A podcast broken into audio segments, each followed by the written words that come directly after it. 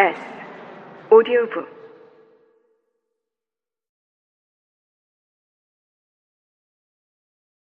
나는 발표력도 없고 직책도 없는데 학교에 일이 있으면 종종 뽑힌다. 만만해서 그런가 보다. 이번에는 무슨 핑계를 대서라도 가지 않으려고 했는데 참석자 명단에 남궁객일이란 이름이 보였다. 그분이다. 흔하지 않은 그 이름은 분명 오래전 나와 닥터백을 연결해 주셨던 남궁객일 닥터다. 난리통에 헤어진 친정 아버지 소식을 듣게 된 것처럼 기뻤다. 첫날 일정이 끝날 무렵 그리 어렵지 않게 닥터 남궁을 만나서 호텔 커피숍에 모시고 갔다.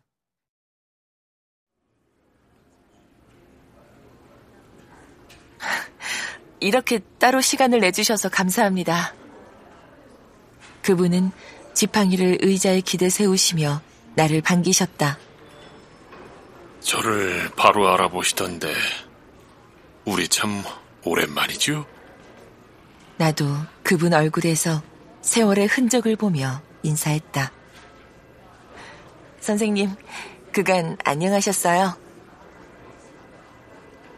세월이 꽤 지났지만 그래도 나는 바로 그분을 알아볼 수 있었다. 앞에 앉은 노인이 먼저 말문을 열었다. 그 후 친구에게서 연락이 왔는데 닥터 정께서 가끔 수술을 도와달라고 불러서 같이 일한다는 소식을 듣고 얼마나 기뻤는지 몰랐어요. 그렇게 친구를 도와주셔서 고마워요. 내가 닥터백이 말없이 사라진 얘기를 하려고 하는데 노인이 계속 말을 이었다. 나와는 치대 동기였어요. 성격이 모난 데가 있어도 좋은 사람이었지. 얼마 전에 그 친구가 죽었다는 소식을 듣고 인생 무상을 느꼈습니다. 객지에서 가족도 없이 떠나서 얼마나 외로웠을까 생각하니 짠한 생각이 듭니다. 하긴 죽은 사람이 뭘 알겠어. 그 친구는 평생 혼자 살았는데 언젠가 전화해서 자기가 버린 딸 소식을 알게 됐다며 울먹인 적이 있었어요.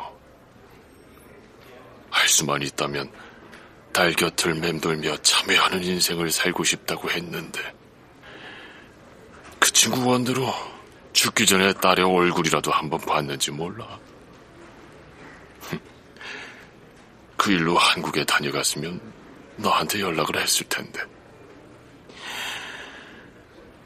자기 인생이 안 풀리는 것은 어린 딸을 버린 죄값이라고 하면서 마음 아파했죠.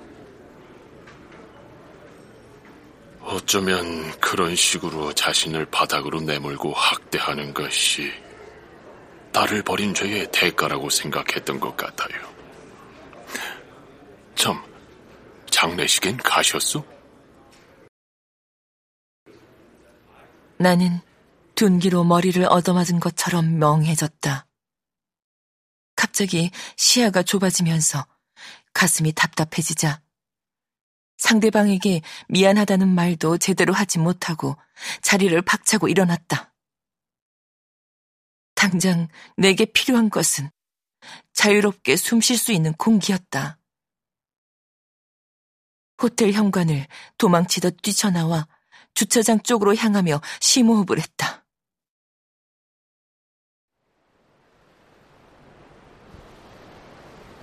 어지러워서 넘어지지 않으려고 애쓰며 이리저리 둘러보니 방파제 너머로 바다가 보였다. 제주바다 수평선 위에도 샌피드로에서 본 똑같은 태양이 지고 있었다. 불덩어리 같은 새빨간 태양이 바닷물 속으로 조금씩 가라앉는 동안 그 근처가 마치 불나는 것처럼 붉게 물들었고 이내 별이 하나둘씩 모습을 나타냈다. 나는 일몰에 서서 불쌍한 내 어머니와 두 사람의 아버지를 생각했다. 우리는 어디서 왔을까? 그리고 지금 어디로 가고 있는가? 닥터백이 사라지기 반년 전, 어느 날 해질녘이었다. 해걸음에 정신이 팔린 나를 툭 치시며 시비를 거셨다. 뭘 그렇게 넉나간 사람처럼 보고 있어? 저 불타는 노을은 고작 빛의 산란 현상일 뿐이. 나도 지지 않으려고 맞섰다. 닥터백은 왜 그렇게 남을 가르치려고만 하세요? 그저 보이는 대로 아름답다고 생각하면 안 돼요? 닥터 백은 뜻밖의 저항에 멈칫하시더니 이내 의미심장한 웃음을 지으시며 말씀을 계속하셨다. 우리는 그렇게 빛에 속고 있는 거야. 그뿐만 아니라 달도 자신의 절반을 감춘 채 늘 한 면만 보여주거든. 그래서 달 뒤편에 뭐가 있는지 그런 달의 비밀은 아, 아무도 모르지.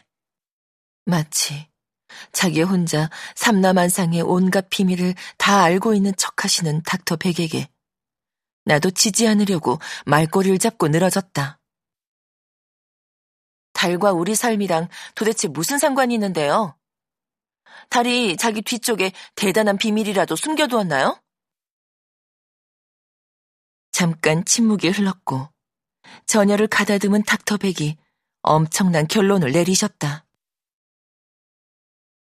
왜 아직 떡방아 찢는 토끼를 본 사람이 없는지 알아? 옥토끼는 개수나무가 울창한 달 뒤편에 살고 있거든. 상황은 그렇게 맥없이 끝났다.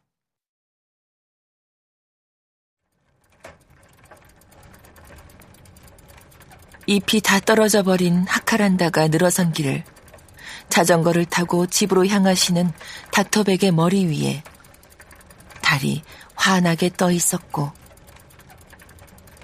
2층 병원 창문에서 그 뒷모습을 바라보던 나는 불현듯 슬픈 생각이 들었던 기억이 났다. 해가 완전히 지자 별이 총총한 제주 하늘 아래서 나는 아까 호텔 커피숍에서 들은 이야기를 곰곰이 되씹으면서 이리저리 앞뒤를 맞춰봤지만 아무리 상상의 나래를 펴도 내용이 쉽게 연결되지 않았다. 내 머릿속은 이미 정상 기능을 할 수 없을 정도로 혼란스러웠다. 간신히 이야기의 가닥을 잡았을 때 제일 먼저 생각나는 것이 달이었다. 그러나 밤하늘 어디를 뒤져도 달은 없었다.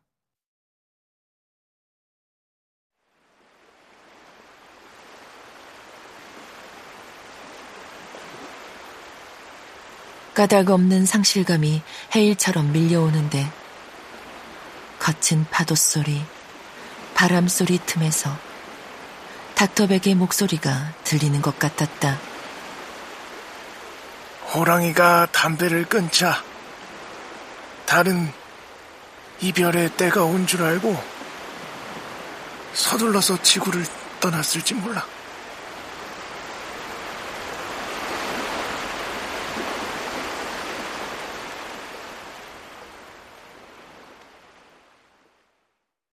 호텔방에 도착하자 갑자기 피곤이 몰려오면서 잠이 들었다. 꿈속에서 아버지는 환하게 웃으시며 마치 달덩이처럼 탐스러운 수국 한 송이를 내 품에 안겨주셨다. 그 얼굴이 왠지 친숙하게 느껴졌고 낯이 익었다. 나는 꿈속에서 처음으로 그 이름을 불렀다. 아버지. 가슴에 맺혔던 응어리가 뜨거운 눈물이 되어 내 볼을 타고 흐르며 그 얼굴이 누구인지 생각날 때쯤 나는 더 깊은 잠에 빠져들었고 호텔 창문 밖에 펼쳐진 밤바다 위에는 그제야 휘영청 밝은 달이 뜨고 있었다.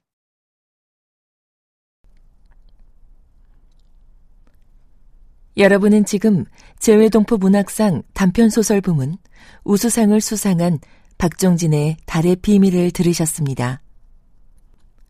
달의 우화와 함께 인간관계의 내밀한 상처를 건드리는 이야기. 달의 비밀.